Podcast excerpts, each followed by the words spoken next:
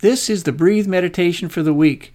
It's written and produced to help you know, love, and enjoy God, to follow Him with your heart, and to love like Jesus. The title for this episode is Jesus' Law of Love. You know, Jesus knows all about you and me. He has had his eyes on each of us from our inception, and his posture towards us is loving.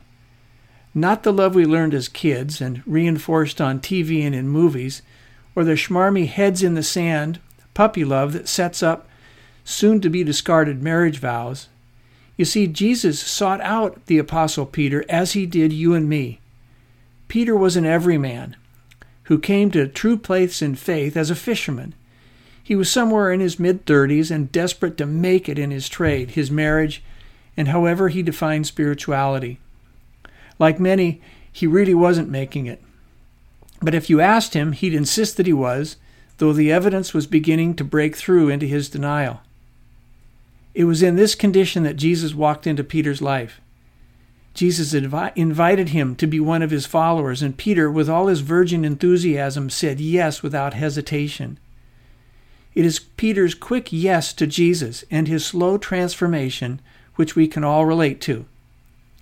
And now, nearing the end of his life, Peter writes two small books, 1st and 2nd Peter. They're in the New Testament.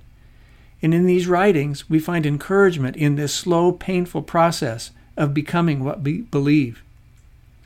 Peter begins with the words To the aliens living in dispersed outposts, followers of Jesus, learn Jesus' law of love.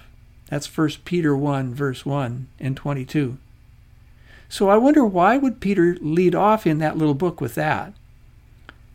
To you and me, Peter meets us where we are and how we are spiritual aliens here on earth and followers of Jesus. And the first thing he has to say to us is learn Jesus' law of love. You see, Peter was a slow but steady learner, and he learned firsthand from Jesus that love is the universal, preeminent, and primary law of life that guides all human interaction, all interaction, and governs the connection between the infinite God and finite humans. The law of love is the root and supersedes all other ways, things that work. Peter learned how to love living with Jesus for three years. He was an apprentice. He saw and listened to Jesus talk love, show love, and live love to the good, the bad, and the ugly. He heard Jesus talk about lifestyle of as a disciple, as one who is quick and persistent to forgive, turns the other cheek when assaulted, goes the extra mile and serves the undeserving, trusts God enough to walk on water.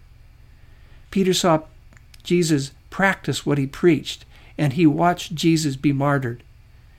Peter got these lessons in his head like most of us. He learned these love lessons in his heart only after years of falling down and getting up. Sound familiar?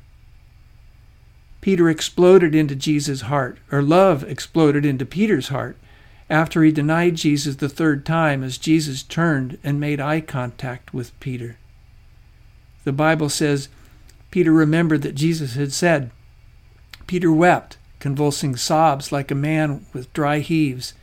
It was a black day for Peter, because he had no opportunity to talk to Jesus until after the crucifixion. It was a love motivation. After Jesus was raised from the dead, he gathered his disciples at the beach for a fire and food. Can you imagine the dread in Peter's heart as Jesus asked him to take a walk on the beach? Jesus asked him three times, Do you love me more than the approval of others? And three times Peter responded, weeping, Yes, Lord, you know that I love you. Jesus' quick, complete forgiveness, motivated by love, cauterized the open wound of Peter's heart. So now, after 35 years later, we find Peter writing to you and me in these two books aliens living in dispersed outposts, followers of Jesus. We're hearing Peter remind us learn Jesus' law of love. So, what does the law, Jesus' law of love look like? With your heart, with your heart. It means be patient, kind, and compassionate. It means forgive any and every offense without reservation or hesitation. It means don't judge or criticize. It means be slow to anger. It means honor your marriage vows. When insulted or slapped, turn the other cheek. When asked to go the extra mile, go the extra mile. Share this love with everyone. So pay attention to Jesus' words to Peter, you, and me. Jesus says, Everyone who hears these words of mine and acts upon them may be compared to a wise man who builds his house on a rock.